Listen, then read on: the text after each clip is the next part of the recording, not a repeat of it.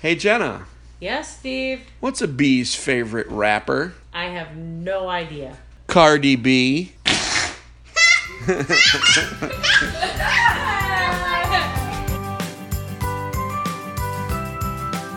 Hello and welcome to Engage, your family gaming podcast. This is episode 193, and I am your host, Steven Dutzman. As always, this is the official video game and board game podcast for EngageFamilyGaming.com. EFG is a website where parents like myself and my co host come together to give everyone the information they need to get their family game on. This week, I'm joined once again by my co host, Amanda Farough, the Princess of Power of uh, Super Editor in Chief of SuperParent.com and GameDaily.biz, among other titles.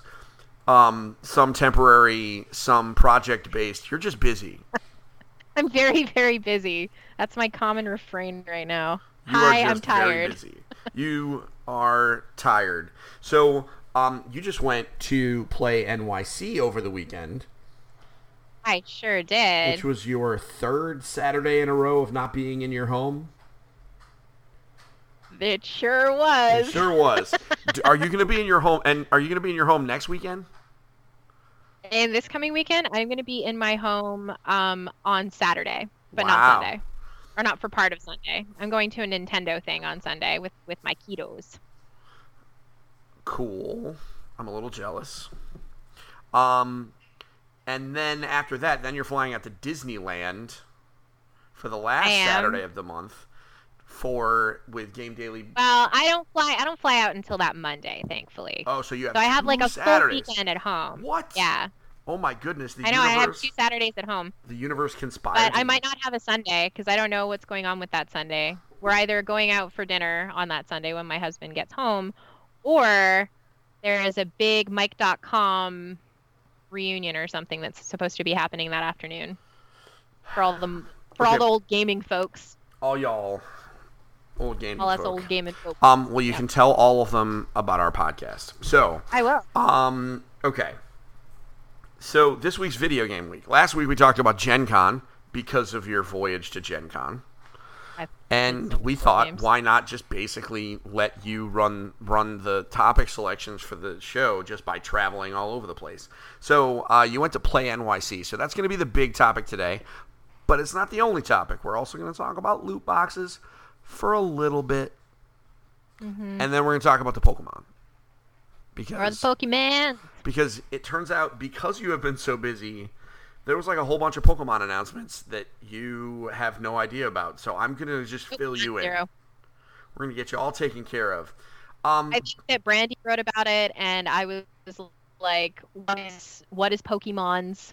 what is Um, Pokemon's? and I might have just given it the what I might have just given it the gold star approval and sent it on out into publishing land without actually digesting what happened. yeah you went So and were we'll see. like I are know. the periods and the commas in the right place does she say the game any more than once um you know you just you did that stuff and fixed it Did Um, did. Very good, very good. Um, so we're gonna make sure that you can digest it, and we're also gonna talk about it with uh, the folks. Um, also, did you know Ninja has a book coming out? I heard that Ninja has a book coming out. Um, it's basically called Get. It's called Get Good. I heard Um, I'm It's, actually kind of um, interested. a choice. Of I course mean- you are. I'm interested. Uh, you know what? Listen, I'm interested. Um, and honestly, it's coming out just at the right time. It's coming out in the next couple of weeks. Um, it's gonna be perfect for. It's gonna be like one of those books that everybody buys their 10 to 13 year old kid for Christmas, expecting them to. Uh, um, expecting them to read it and then they'll put it on their you know on their bookshelf and, and maybe look at the pictures of ninja and not read it but we're gonna look at it um, Okay. so I look forward to you looking at it so I don't have to. yeah uh, yeah it's you are not the target audience technically i'm not either both of because my understanding is um, if you watch if you record a video game podcast his information is not going to be helpful um, because we know like how a mouse works so it's like super basic well i think i think the, the hidden thing is that it's really kind of targeted at parents Like that's the angle I'm looking at. Is like, hey, you want to understand what your kids are doing, um, because like sometimes they're speaking another language. But anyway, um, so Ninja's got a book, and we kind of just talked about it, so it's not really a topic we're going to discuss. And then we have, as always, a uh, question from the audience. So, how was Play NYC? This has been, it's like the third year, right? It's the third year, yeah. So Play NYC was like there was a there was a media hour, so it was really really chill for the media hour. There were only maybe 20 of us. And it was like the the spread of games that were there were really really interesting. Okay. The weird thing about New York is that it doesn't have that prominent of a game development scene because there really aren't a ton of studios that have set up shop in in New York City. They just they just haven't. Which is where Playcrafting came from, and Playcrafting um, that Dan Butchko put Mhm. together um, a handful of years ago. You know, he did it because he's like, look, there's nowhere for indies to go. I love games. I think indie developers are cool. So what if I created a space for them to gather and hang out and make cool stuff? So yeah, it's their third year for the Play NYC Expo. And the Play NYC Expo was both tabletop and video games. So Oh, yeah. I went and I took a look at a, a bunch of different tabletop games. I took a look at a bunch of different video games. I got cards for games that I'm super excited to know more about, but the lines were bonkers by the time I got out of my conversation with Dan because I had like an hour and a half conversation with the founder. So it was wonderful. I don't regret having it, but it did mean that I didn't get to play as many games as I liked. Now, like, how long was the Uh, day? well, I mean, like I had to come home. I had stuff to do because, you know, I can't just be playing video games all day, much as I'd like What? to. I thought that's what our job was. No, Oh, no, it Oh. turns out that's uh, not the case. yeah, that's definitely how they that's how they sell us on it, and then we do, get they- in. and it's not that at all. It's Mhm. literally not even remotely that. So some of the cool things that I ended up seeing um, was this game called Ayo the Clown. It was one of the- clown. Ayo the Clown. It was an actual cute clown game. I haven't seen a cute clown game in potentially ever. Yeah. Okay. And it's on Kickstarter right now. So Ayo is a platformer. It's a little it's a little rough around the edges right now because it's still in development Sure. and they're still working out the kinks and stuff like that. So I'm not a huge fan of the platforming, but I really really like the aesthetic. It's irreverent, it's colorful, it's fun. Um, I'll make sure that we link to it in our in our show notes. Okay. Yeah. What, Uh, how do you spell Ayo? It's so so so cute. It's A Y O. Oh, okay. Ayo. Oh, was it a? It was a Kickstarter. I remember seeing Yeah. this. I remember So seeing this yeah, like and a it's still on Kickstarter as far as I Oh. Yeah. So it's coming out next year, I suppose. And Okay, I saw this. sorry, can you say that again?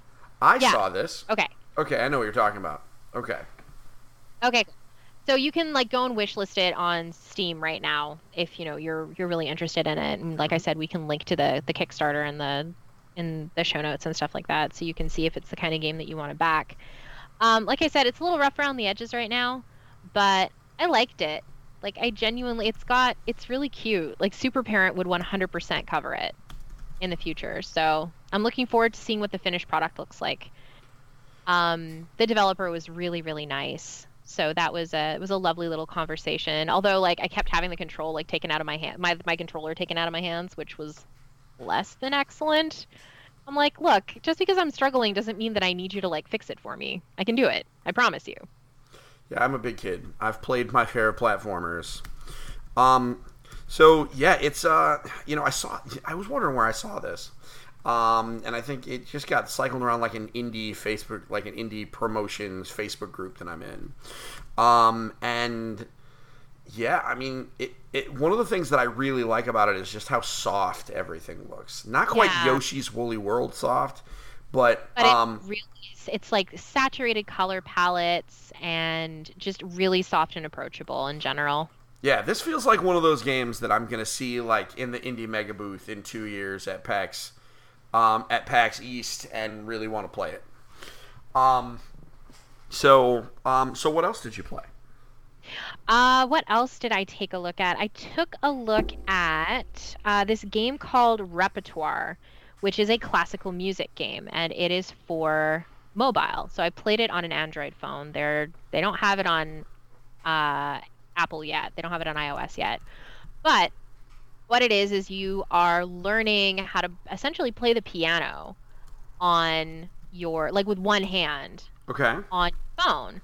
And you have a bunch of classical music pieces, like there was Clair de Lune, and there was a bunch of Beethoven and Mozart and Tchaikovsky, and it was just really, really, really beautiful. And you put the headphones on, and then you just kind of go to town, and they teach you all of these different techniques to create this music. So, and it's complicated. Like, it starts off really simple, really easy, and you're like, okay, well, this is fine. And then the demo the guy who was demoing it to me is like Mhm. okay we're going to kick you up to level 7 because it seems like you can handle it. And i'm like i'm on level 2 how about we kick me up to like level 4 he's like no we're going to do level 7 you'll like this one. This one's really hard. I'm like what?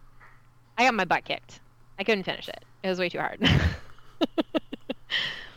but uh, yeah repertoire is uh, a game by playful people and it was yeah it was it was one of my it was one of my secret little favorites of um, play NYC. I liked it a lot because I love music games. Rhythm mu- rhythm games, music games, they are 100% in my wheelhouse. I'm really really looking forward to playing um, uh, Cadence of Hyrule because of oh, that. yes, you are. That I am, is and so I have good. answer. Yeah. So I'm looking forward. I like that, but those are the kinds of games that I really like, like those kinds of rhythm games. So that was that was another one of the games I ended up uh, checking out. Um, what else did I take a look at? I ended up seeing it's not board game week, but this is Play NYC. So I ended up seeing this game called Inequalityopoly. Okay. So it was a game that is designed to teach people, not just children, but t- just to teach people some of the um, systemic racism and sexism um, inherent in our society. And it's a game where you have an identity card that you're given. So the people around the table were given like the identity of white woman, black woman, Latina man, or Latino, or like whatever. And um, you had to you were confined to those specific rules like you weren't paid as much if you were a black woman. You were paid like 30% less than white women or something like that. Um, i don't remember all the stats off the top of my head obviously because it was just kind of a it was a quick demo. But it was really interesting like you had to either break down that systemic like you had to break down the structures or you benefited from the structures. And either way, you have to be the one at the end that has the most property and you have to have the most money. So it was really, really interesting. It was an it was an interesting social commentary um, about how to navigate the world if you aren't the person that you grew up as. Created serious empathy beats. So I'm I'm looking forward to writing about that. I think on Super Parent and potentially on Game Daily, because I think that it has a lot to say. Sure. So That so sounds yeah, awesome. that was it was really cool. And I think that they have they have it available for like a de- the deluxe hard copy or whatever. If you just want to print it out, it's ten bucks. But if you want a hard copy of the game, it's fifty bucks. So Fair enough. not too. Um, another game that I ended up checking out was called Skellboy, and you guys you guys at home can't see this, but I'm holding up a card to my monitor so that Yeah, that's your aesthetic. can see it. It's totally my aesthetic.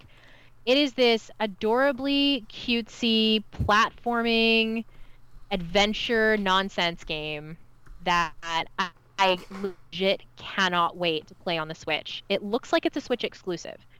So uh, that's what the website is looking like. Yeah. So that's the rest of the art here. It is just unbelievably cute. I love it so much. Um, and the controls were really easy to get a, get get a hang of, and it felt really good to play. So I'm looking forward to just kind of running around in this crazy, kooky, spooky, Okay. adorable aesthetic. So I'm watching this trailer. I'm gonna try and describe this to people. okay, folks. It's nonsense. That's really what it is. Okay. It is um so you play as a skeleton that's shaped like Meat Boy, because he's basically just a square. He is kind of meat boyish, isn't he? Well, only in as much as he is entirely a square. It appears like he has a cardboard sword. Um, and so you are running around, um, you know, 3D worlds that are all just kind of cardboard pieces. Um, but because of the art style with like the bright colors with the very thick dark um, edges, it looks kind of like Okami, Ish. vaguely. Yeah. Um, Like I mean, I guess if you look at it sideways. well, but they, that's the thing, right? Like everything's kind of side because it's all two dimensional stuff It's on a 3D kind of Paper plane. Mario-ish. Yeah, very Paper Mario. This is this is very cool. Um, this is one of those indie games that some people are gonna bounce off of it immediately. Oh my god! In the trailer, he starts fighting with a cardboard tube. Oh my lord! It's so good. Yeah, so I'm in cute. on this game So so hard. This is another one of those So- games that I have to play. So it looks like it's uh, Switch. Yes, also PC. and it's coming to to Steam as well. So it looks like it's the the only console it's coming to is Switch, and it's also coming to um, PC, Mac, and Linux. So good support. I'm in. Really good support. Yeah, Guys, it know- looks really cute. Yeah, everybody knows I love me some indie games, especially like indie action. RPG kind of things. Um, this is right up my alley. All right. So another game that I checked out was this game called it's from Minddial, which is from a development collective called Gumbo. Okay. And they of uh, they work out of offices down in Dumbo. So that's also that's in New York. okay. Down under the Manhattan Bridge overpass. Is that what that is? I got the acronym right. Down under the Manhattan Bridge uh, overpass. Cool. That's what Dumbo sounds, stands for. So anyway, this group is called Gumbo. So again, you guys can't see this at home, but I'm going to show Steve this most excellent card art. It's this game called Forzy. Oh my god, there's like little fat little monsters and stuff. They look like Digimon, Okay. Like They phase like- one Digimon. like Phase One Digimon. Legit. Or whatever you call them. I don't I'm sure I called them the wrong thing. Don't add It me. doesn't matter. It doesn't matter. It's fine. So, Forzy is really cool. It is a two-player turn-based board game on mobile, where the objective is to get four in a row.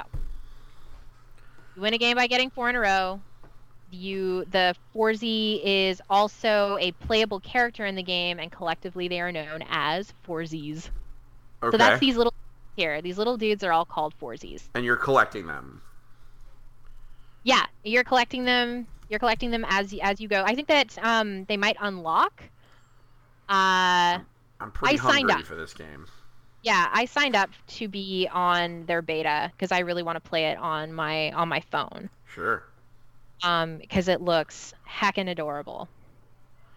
That is So I really absolutely true. You picked some you you you found some really good stuff considering you really were only there for a while.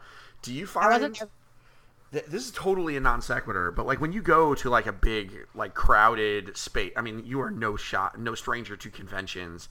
Do you find that you have like it's it's because every time you come back, you always come back with like really good stuff. Do you find that you have a really that that your eye has gotten better over time at finding the stuff that you know you're gonna that you're gonna like?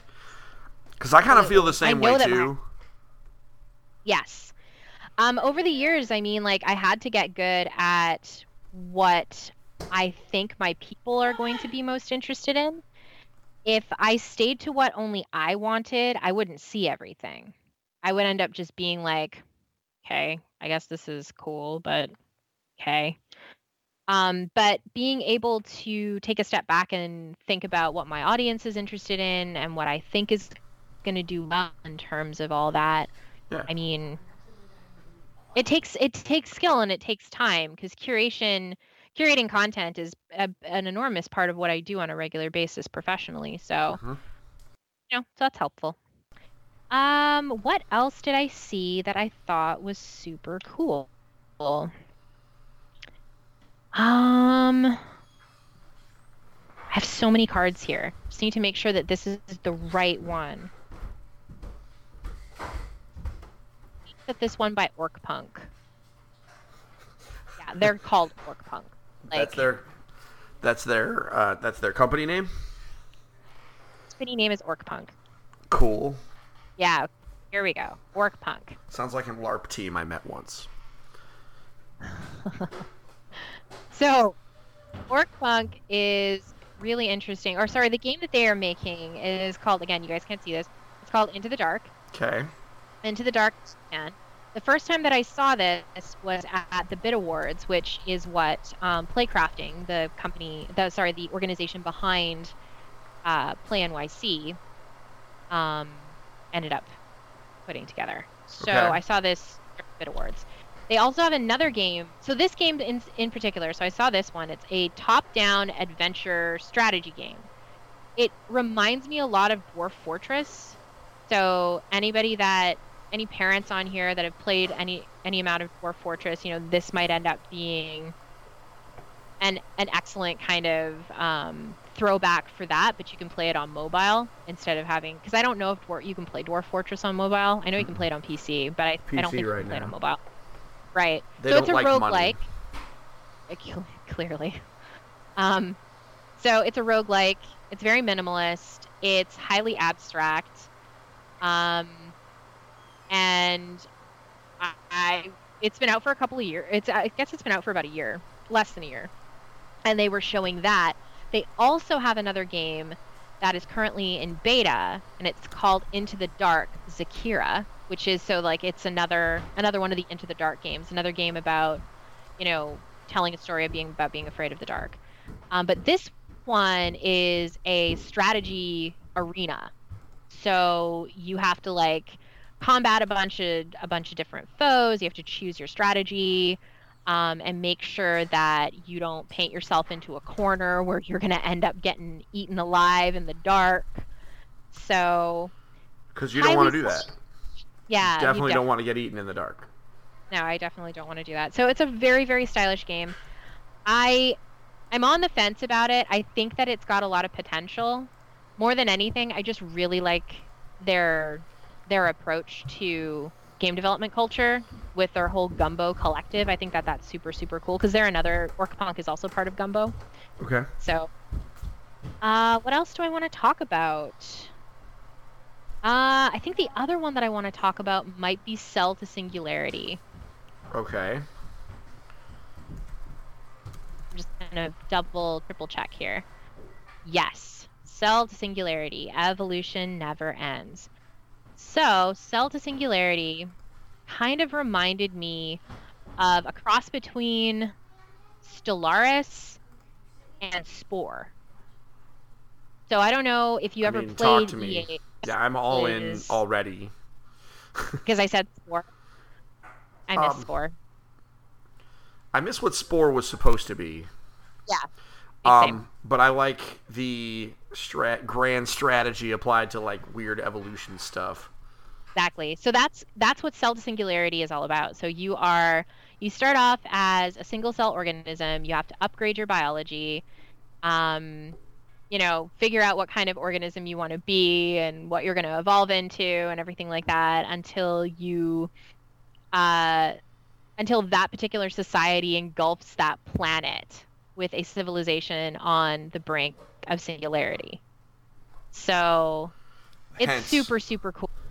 Hence, Hence, Zelda cell to Singular. singularity. Exactly. Sounds awesome.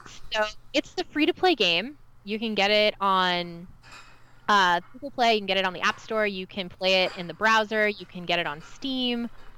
Um, it's got like it's really really interesting, and I think that it's got enough going on with science that I would find it more engaging over the long term than I found Spore. Because the promise of Spore, and anybody that remembers Spore remembers that there was a promise. Several prom- promises, arguably. yes, there were many promises made. Let's be let's be incredibly clear about that. Um, but yeah, so this this game looks really interesting. I don't know how much time I have to play something like this right now. It is not. I don't know if it's available in um in my on my Canadian store. It's available right now on Steam. hmm it is available right now on Steam. I may can't have just started the download and then canceled it because I remembered I didn't want to eat up the bandwidth for our podcast. But I'm definitely going to be downloading it for the freeze. Um, and maybe we'll even talk about it next week. Um, this might even be, you know, who knows? Because it, it's kind of neat. I, I mean, the graphics are simple. I love the idea, and if if it, it, I mean, if it does what it says it does, then I'm already a big fan. I mean, the reviews are pretty golden. Yeah. So It's early So anyway, I- access, so it's a little Yeah, busted, ear- but whatever. right. Yeah. Yeah, So and that's was- okay. There's nothing wrong with early access. Yeah, no, absolutely not. So you know what else was really busted in early access and ended up turning out being really good? Um, uh, what was the space program? Kerbal Space Program, and that game is bananas now. So That game is fantastic now. Um. So yeah, those are probably that's the creme de la creme from de la creme? from Play It Team. Yep, cool, that's the that's the cream of the crop right there. cool. We talked about so just so we do a quick recap. Recap, sorry. We talked about Ayo the Clown, and we Yeah. talked about uh, Repertoire and Skellboy, Forzy, Into the Dark, and Cell to Singularity, as well as Inequality Opoly. We talked about a lot of games. I saw a lot of games. Yes. Good. And you somehow fit in an hour and a half long conversation with uh, the person that kind of started the whole thing, which I'm sure was a fascinating conversation. It was a wonderful conversation. It really was. Okay. Um, so, so I'm glad- Definitely. So tell me about that conversation a little bit. Oh, thank Sure. you for spelling some of these things for me. Um, so, um, tell me about the conversation. You know, like why did they? So they they started just because there was no place for indies. Well, I mean, it started out of a out of a need for. So Dan's background is in social work, so but he's always loved video games, and what he was looking for was combining that very couch co-op perspective and doing live events and bringing people can connect people in person together with video games. And he ended up filling a need because there wasn't a place there wasn't a formal place for uh, like New York City devs to really go to. I mean, there's there have been other there have been other you know um, organizations and everything like that because you know there's the Game Developers of Color Expo, which is in Harlem um, every year, and there are a number of different organizations. But it just what I like most about Play NYC is that it's so very inclusive, and there were a bunch of people that clearly came from like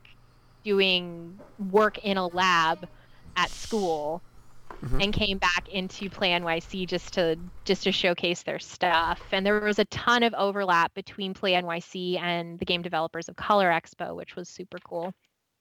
Um, but yeah, Dan is Dan is a fascinating person. He's really dedicated to creating communities and you know by being able by going out and courting these um, corporate sponsorships with places like Nintendo and things like that you know it's he's able to do more to reach more people and playcrafting is all over the US now so there's playcrafting in Boston there's playcrafting over in uh, over uh, uh, in the Bay in the Bay Area, and then there's Playcrafting in New York, and Playcrafting in New York is the original. So, and then they also have the Bit Awards, which is really cool.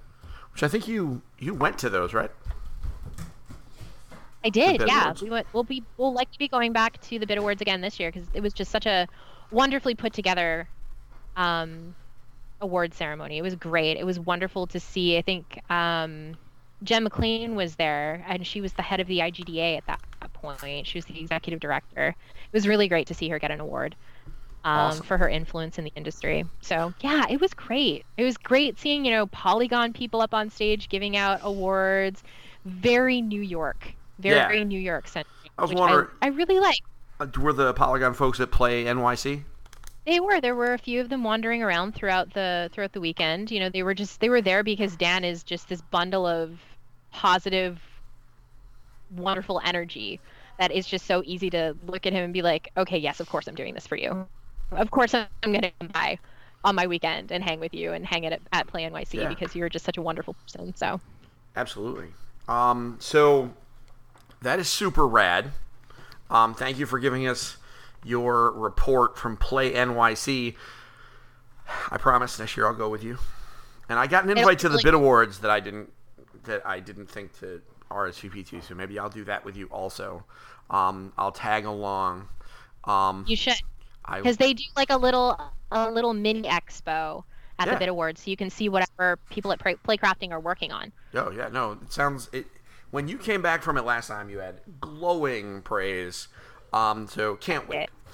All right, so we had some fun. We talked about Play NYC. Let's talk about loot boxes.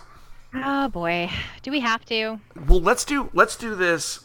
It could be worse. We could talk about people real, being real mad about the Epic Game Store for almost no reason.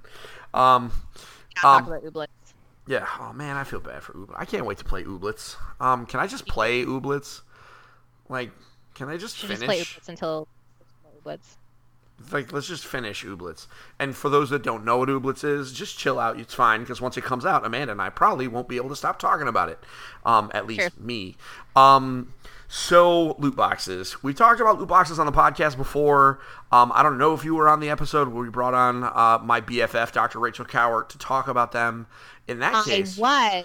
Um, and that was when you I, I first introduced her to you, and now you guys are like best friends, hanging out at PAX West and stuff. We definitely are, and I Um, backed her amazing, fantastic uh, Kickstarter campaign about the Pragmatic So Princess. did I. I'm very glad that it funded. I was very nervous for a while.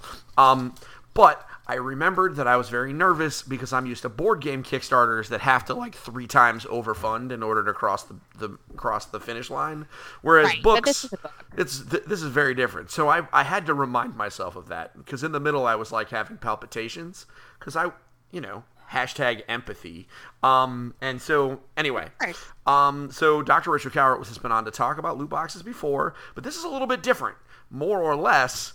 Um, I think it's safe to say uh, that the outcry regarding loot boxes has gotten the attention of the United States government and the FTC, um, and so they had like a they had a little powwow. workshop. They had a workshop. Yep. They had a full day workshop with like two very long sessions. I'm still pouring through them. and yeah, I mean, well, there was tons of speakers and notes and discussions and roundtables, um, and I'm sure there were plenty of back ta- backroom meetings that haven't been published. Um, and the here's what the long and sh- well, let me let me try and condense it, and you can tell me if I miss anything. Because Sure. if I got it all, then we're just going to move on. Because who wants to talk about this? So, for those that don't know what a loot box, a loot box is a purchasable item um, that you would buy in a game, either with real world money or virtual currency, um, that gives you a randomized set of stuff or a randomized thing. Could be a pack of cards for FIFA Ultimate Team, could be. Um, materials for something. You know, it's that kind of stuff. Um, it could be skins in Overwatch, etc. The key with those is that you they are random, meaning you don't know what is in them, and you can still buy them. Um, there are some arguments: are they gambling? Are they not? That that argument is now, I believe, immaterial because they're close enough that the government decided to have a meeting about it. Um, and so the the the end result of this it's it appears um, is that Nintendo, Microsoft, and Sony have agreed that by the end of next year, all the games published on their platforms have to display the odds of finding a given item in their various loot boxes. Um, It's not just them though. There are a number of other ESA members that have agreed to do this as well, including Activision Blizzard, Bandai Namco, Bethesda, Bungie, EA, uh, Take Two, Ubisoft, Warner Bros, and Wizards of the Coast. which is a huge portion of the industry. It's enormous, Um, yeah. And I think it's very possible that that's the kind of peer pressure where everybody that's not on that name, like Square, Square Enix and Capcom. Now, with that said, I don't think Capcom has any loot box games yet, but I'm sure they, they were on the way. Um, I don't think they have any games with loot boxes in them. Like you don't, can't buy loot boxes in Street Fighter with fight money or anything. Um, No, I don't think so. I So- think Teppen Teppen is their new one, right? Oh, that they did I'm sure Teppen has loot boxes in it. I'm sure it does. But Gung Ho. Yeah, I'm pretty sure that they do. but Gung Ho was in the list of the people that said they were going to display the odds. They're just one of the small people, I thought. Mm, Or was Gung Ho on the list of the people that didn't? no. Oh, so Gung Ho didn't. Well, it, it- I will say this: um, Gung Ho does mobile games, and both iOS and Android require that you provide that information. So, like, if you make mobile games, you didn't necessarily have to sign that letter and draw attention to it because you got to do it anyway. Um, and so, I mean, this is one of those things where you know, showing off the odds is, I think, a, a pretty good first step. I think everybody generally agrees with that. There's obviously more that needs to get done, um, but um, that's what happened so far. Um, they're trying. It sounds like the industry is trying to self-regulate before the government comes in and regulates them themselves. This is the drug companies no longer giving out free vacations to doctors.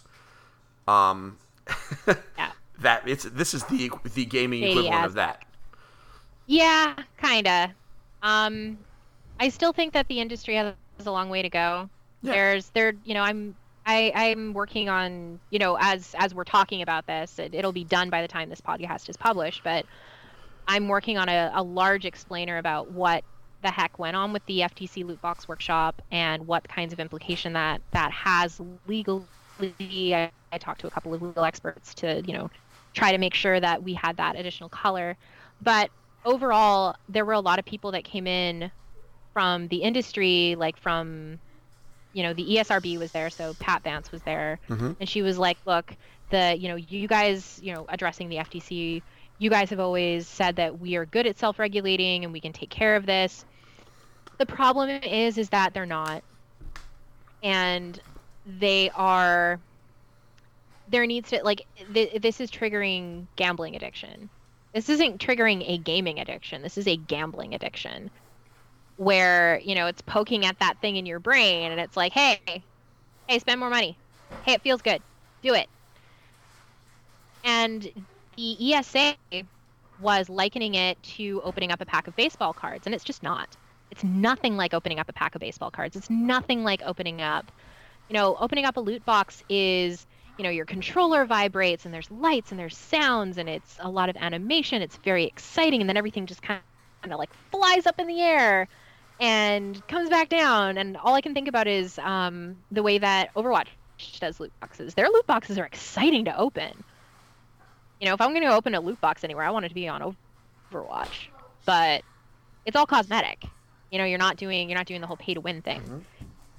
so overall the day was and i'm still pouring through the sessions but overall the day was per- fairly tempered. You know it was evenly tempered. The igda came in and had a conversation the new executive director renee gittins. Um i mean there's a lot to do. There's a lot of ifs. There's a lot of question marks around what is going to be possible and what the industry is going to want to do around microtransactions and loot boxes we're going to we're just going to have to see and the FC, the FTC is going to end up keeping the pressure on. They're not going to let up. Now that they've been made aware of this, they're not going to go away. That I agree with. Um, I, I, to be specific, I agree with everything you just said. Um, Mm-hmm. I um, I mean the FTC has good reason to go after Yes. it, if for nothing else, uh, because it's their job. Um, Yes. and this is a this is a relatively, I mean, in the grand scheme of things, relatively new form of monetization. I mean, we're talking within the last you know handful of years is when it got the most popular. It's been in mobile games for a long time, but it was just It kind of there. Um, and the the I think the good news is that, um, with the exception of you know toxic fans taking it too far, I think the um, the response from the from consumers has been um, you know pretty effective at kind of shining a light on it. Um, and Yeah. we knew somebody eventually was going to go too far. I guess Oh, yeah. you know, like uh, we can. I, I think the entire games industry should probably say thank you, Electronic Arts, for throwing Star Wars under the bus, um, because Star Wars is a brand that's big enough to not be destroyed by it. Um, and you know, if it wasn't them, it was going to be Activision with a Call of Duty game, right? Like somebody was going to do it too much, was going to go too far. Yeah. Um, and so now the FTC is hopefully going to hold them to it. One of the quotes that I heard from, I man, I forget who it was. I'm sure you have heard the quote because you have been reading all of it. Uh, was someone was like, "Well, listen, you know, these loot boxes, we can talk about like what they are and what they aren't, but it, one thing they absolutely are is they are designed to be purchased. So, um, what we have to be careful about is the idea that game designers, and I think this is someone from, um, you know, like a gambling, you know, organization. It was like a protection, you know, like against them. Yes. And he said, you know, these Yes. things are designed to be purchased. Like obviously they're not just there, and so the games can theoretically be designed in rather insidious ways to encourage you to buy them, even if the excitement to open them is not, um, you know, isn't that's not the issue. It's like, you know, if the game is designed so that you have such a long grind that you need stuff, which was the concern with uh, what was it, Shadow of War, where a lot of people were Yep. like, oh my god, you got to buy a million loot boxes because you need all these orcs because the game is such a slog. Um, and I think that's And I man, that's in my piece too.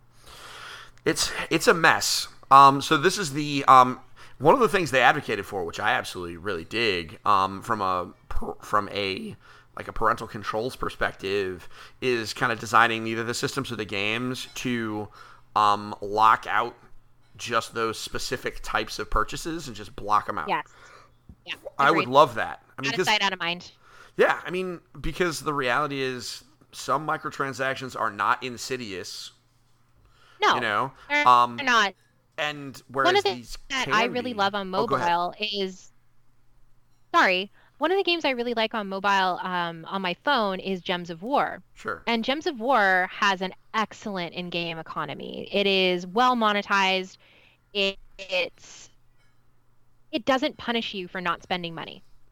It doesn't make you feel bad if you are like like no, I don't want to pay money for this game. I just want to go and play my match 3 game and do our PG stuff. That's what I want to do. I want my Puzzle Quest game. Thank you for giving this to me. I am eternally grateful. I, it, it's true. That's my whole mood with that because I love Puzzle Quest. This is not this is not a secret. Uh, but yeah, they have they have an in-game economy that's really robust, and if you were the kind of person that you really, really, really wanted to spend all of your time playing this one game, you could really get into it, and you can purchase stuff with real money. But they make it so easy to earn in-game money and in-game currency that you don't have to indulge and you know find yourself in debt with microtransactions. And i don't think they have any loot boxes in their game. So i mean microtransactions don't have to be insidious. They like you said they don't have to subscribe to dark user experience patterns. They can in fact just be a complement and a way for fans of the game to be like well shoot i've been playing this game for friggin' ever. So I'm gonna go and kick them some cash. Mhm. But I have, you know, financial liquidity, right? I'm an adult. My kid, not so much. I don't Yeah. want my kid going in there and being like, "Well, mama, I want this, this, this, and this," and then before you know it, it's a Fortnite skin situation. So, Yeah, those are challenging. We've had uh, we've had some long and hard discussions about Fortnite skins in our house. So, sorry, fam. um, no, no, you know what? We came to a per- we came we had a discussion about it, and we made some very clear rules about and Good. basically and and because that's the, at the end of the day, that's the the real key. Let's have, you know, especially with our kids, let's have discussions. Let's talk about it. Let's understand Yeah. what's there, and then utilize the tools that are available. Um, you know, my kids know I have to be very very specific because uh, because for my own convenience my PayPal is linked to my consoles.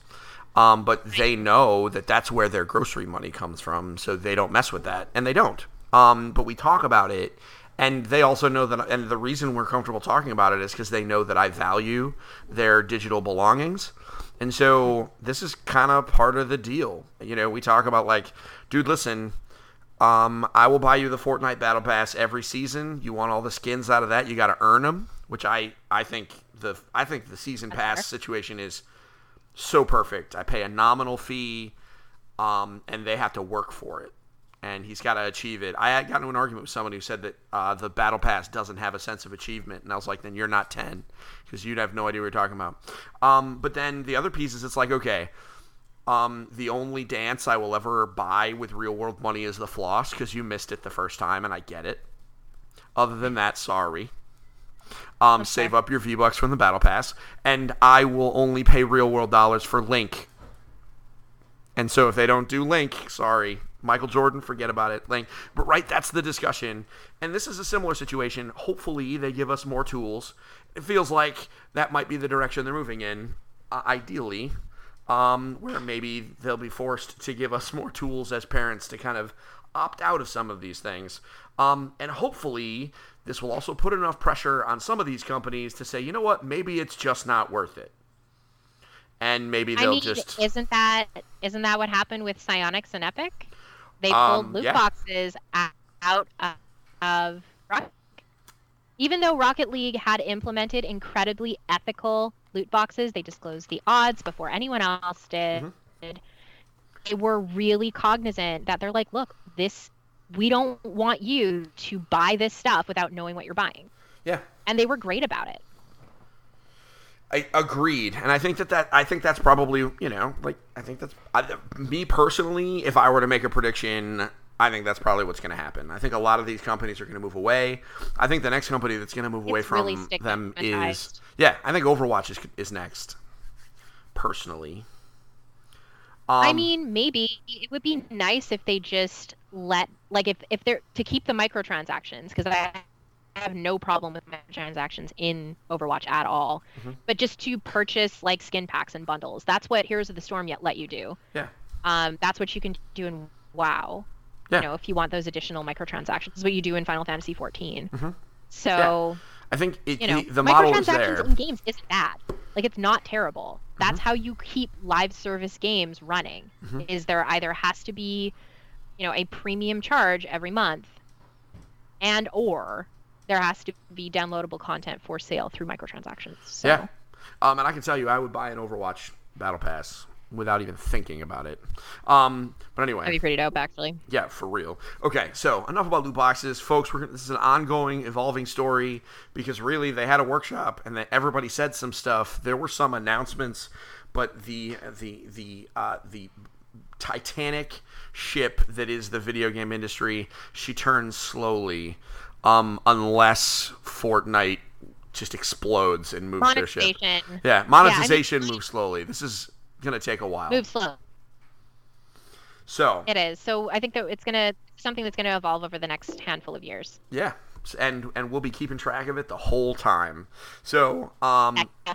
So let's talk about Pokemon. Let's just lighten this up. And then we did get a question from our community. So we'll go fast. Pokemon. Um, it's cruising towards us. November 15th is coming very fast. Um, here's what they announced. New um, the, the biggest announcement is that there are Galarian forms of Pokemon. Much like there were Alolan forms of Pokemon for Sun and Moon, now there are Galarian forms of some of the Pokemon. Uh, for example, Zigzagoon now has a third evolution where he turns into a Pokemon that looks like Gene Simmons. I am literally telling you the truth. In fact, Gene Simmons, to my understanding, commented on it. If you look up Zigzagoon, Gene Simmons on the internet, you will see exactly what I'm talking about. Um, also, um, they made a Pokemon uh, that is in a, that is the Galarian form of Weezing. Now, if you remember Gen One Weezing, it was a smoky little orb thing that had another smoky little orb thing stuck off the side.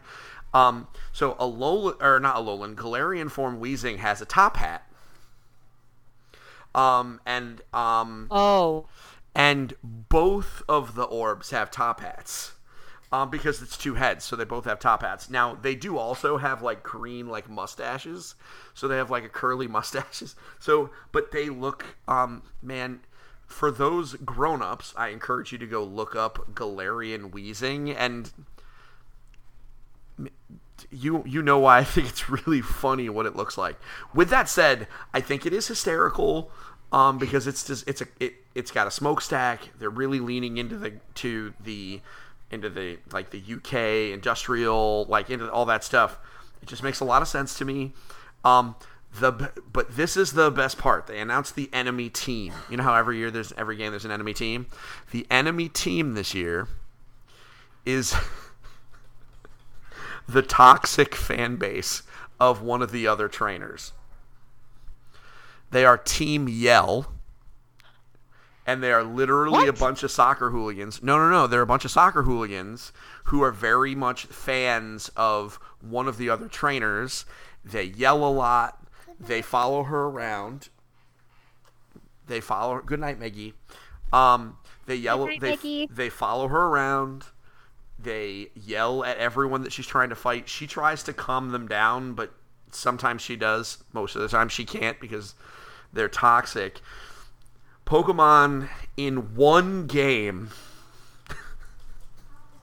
they put out a uh, Pokemon because the the big thing with uh, Galarian form Weezing is that he um, he cleans the uh, pollution out of the air. So the stuff that comes out of the top of his head is actually purified Oh. air. That's Is why he has air? yeah, it's clean air. Um, so they keep him around to clean up the smog. Um, and so they have a Pokemon that cleans the air. Um, and they have a toxic fan base as the villain. Um, Pokemon can no longer say that it's not a political game, and I'm very excited about it. I cannot wait. Um, although you know, you and I have had had, had our discussions. There's no such thing as an apolitical video game, but anyway. Um, Literally not. uh, but definitely not the Pokemon. It, like, they don't. um, No, no.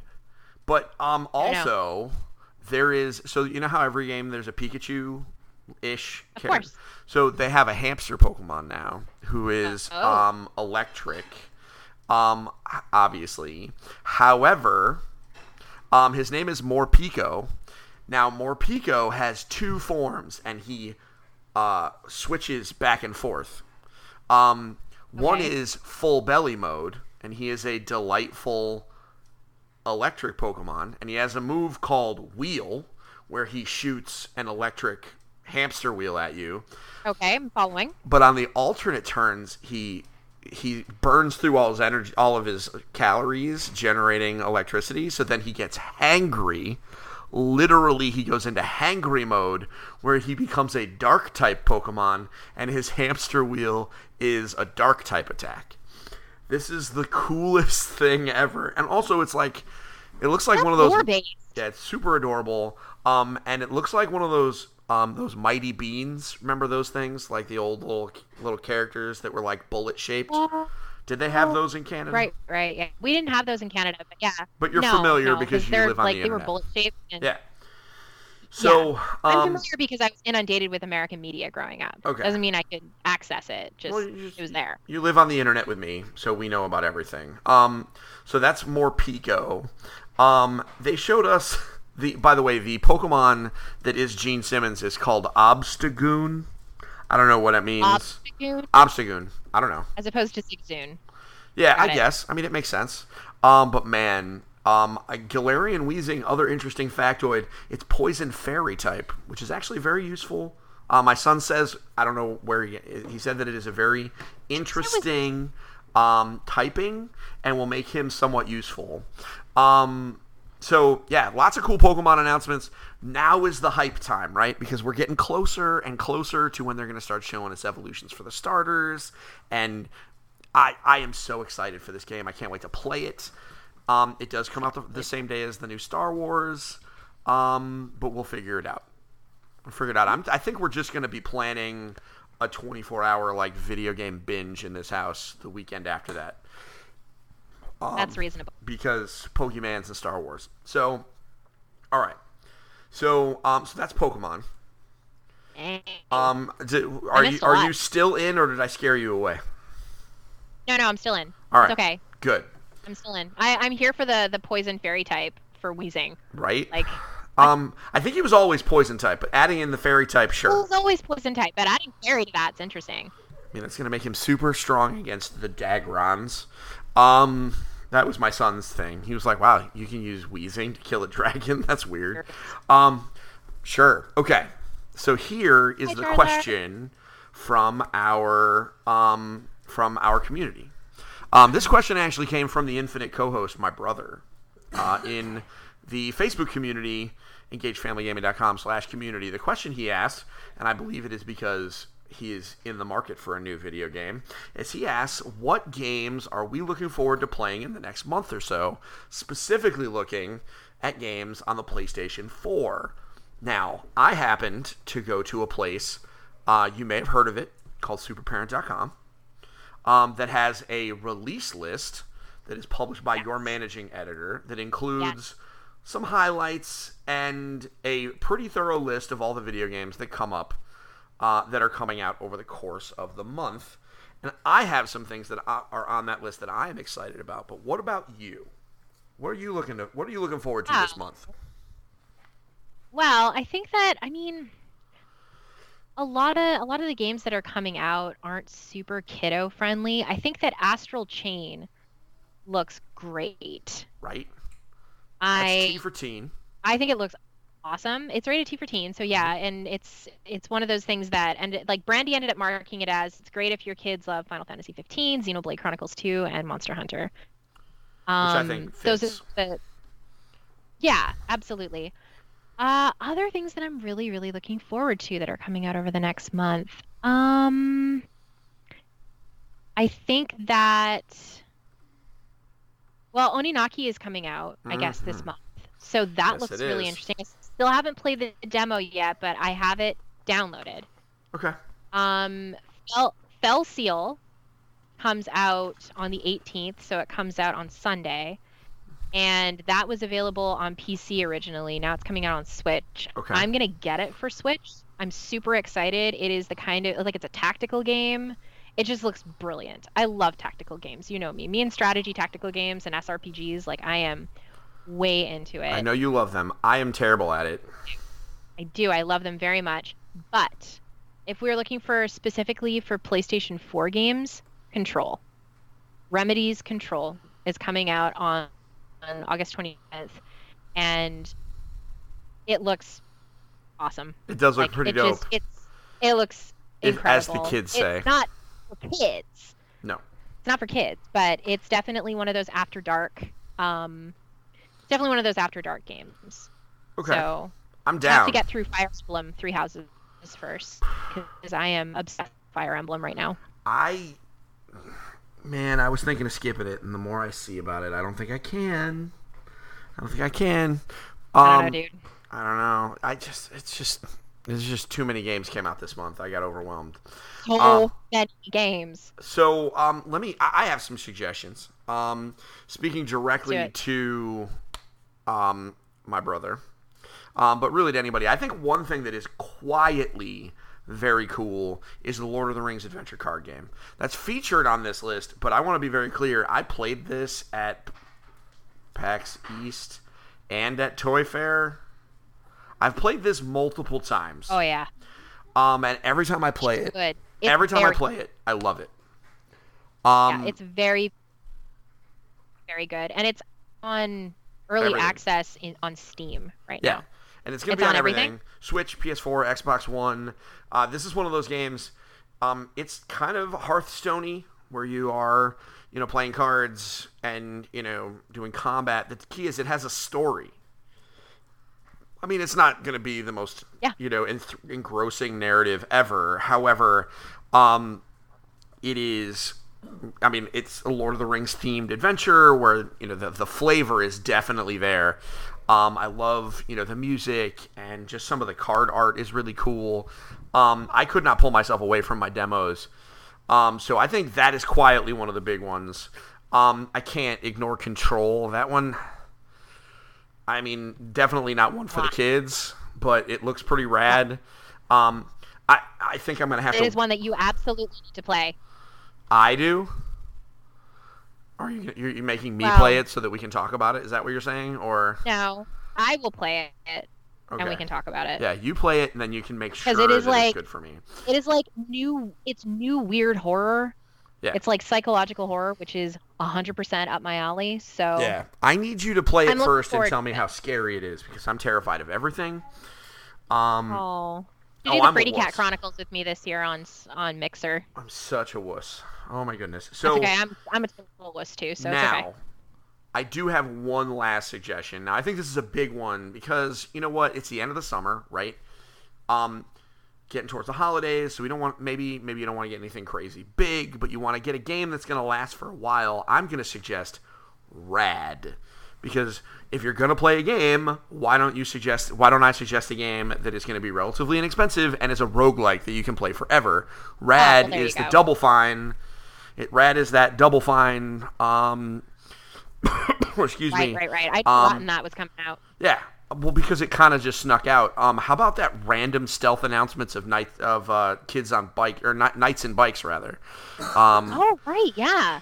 that just got announced. Um, that didn't make it to your list because this list was published before that was they stealth announced it. Um, like t- like today, I think.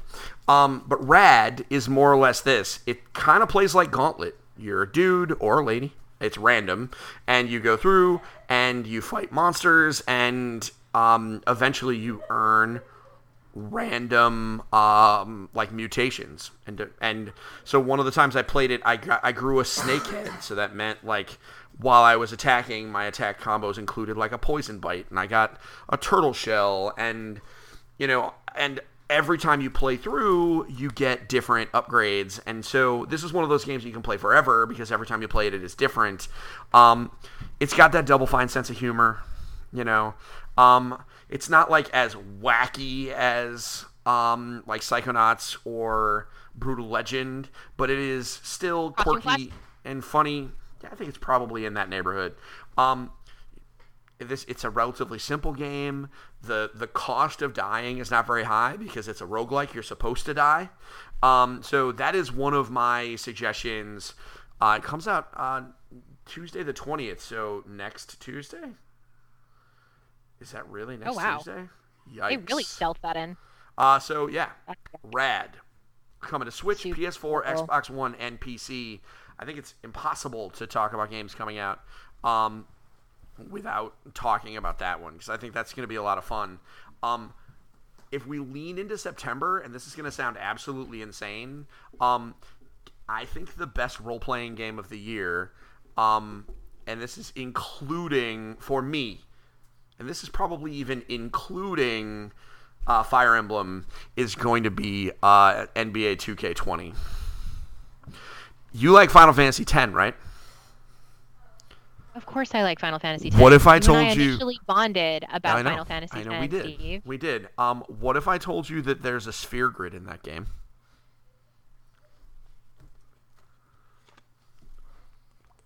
Go on, tell me more. They basically. Every year. it- What was it? It was a couple years ago. I played NBA 2K. I want to say 17 or 18, and it was the best role playing game I played that year, without question. It was the year 15 didn't come out, so do the math. Here's the thing, right? The story mode um, is, and in this case, they focus really way more on the my GM mode, where you play as the GM of a team, right? So if you hate, if you absolutely hate basketball, then forget about it. But if like you can tolerate it, the idea is you play as the GM, so you can you get to decide what kind of GM you are. Are you a financial guy? Are you a leader? Are you like um and are you an in locker room guy where like you're boys with all your players and depending on how you develop your character you get better contracts or maybe you can set better ticket prices and have a better stadium and with more fans in the audience y- your players might perform better like they added like hardcore role-playing game stuff into a basketball simulator it is fascinating and the way that the and I'm not even joking to you, man. Like this is just it's crazy. And so this is one of those things bananas. it's bananas and so it's like the that's one of those and also because basketball game because my GM mode it's you know it just kind of goes on forever like this is one of those it's another cuz well cuz it just keeps playing right like you know so Right, live service. Got it. also um you know the nba season is 80 games long so like you know you got some games to play this is one of those games that I mean, it could be worse. It could be a baseball game. A season in MLB The Show is 120 some odd games. Um, so Nope. the um, so yeah, this is and that comes next year or not next year, next month I think, sometime in uh, September is 2K20. um, it's bananas. Okay. So those are some suggestions, some That things sounds to bananas. think about. Um, yeah, a, um, and that's not even to talk about Borderlands. It's coming out in a month, but obviously that's not for us. It's got a cheeseburger bazooka, man. It's hard for me to say no to a cheeseburger bazooka. So, um, with that I'm not said, going to judge you. I promise. um, with that said, this has been episode 193 of Engage, a family gaming podcast. I hope you guys had a wonderful time listening to this podcast because I can tell you for certain Amanda and I had a wonderful time recording it. We're going to be back next week to talk about board games. Um, and until next time, don't forget to get your family game on. Bye.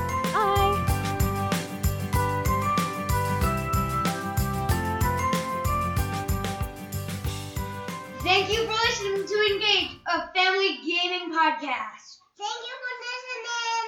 Thank you for listening. Tune in next week. Okay, John, if you can isolate one of the better farts and just put it in there, that'll be good. This will be the end of this recording. Like this one. Okay. Put that one in. Okay.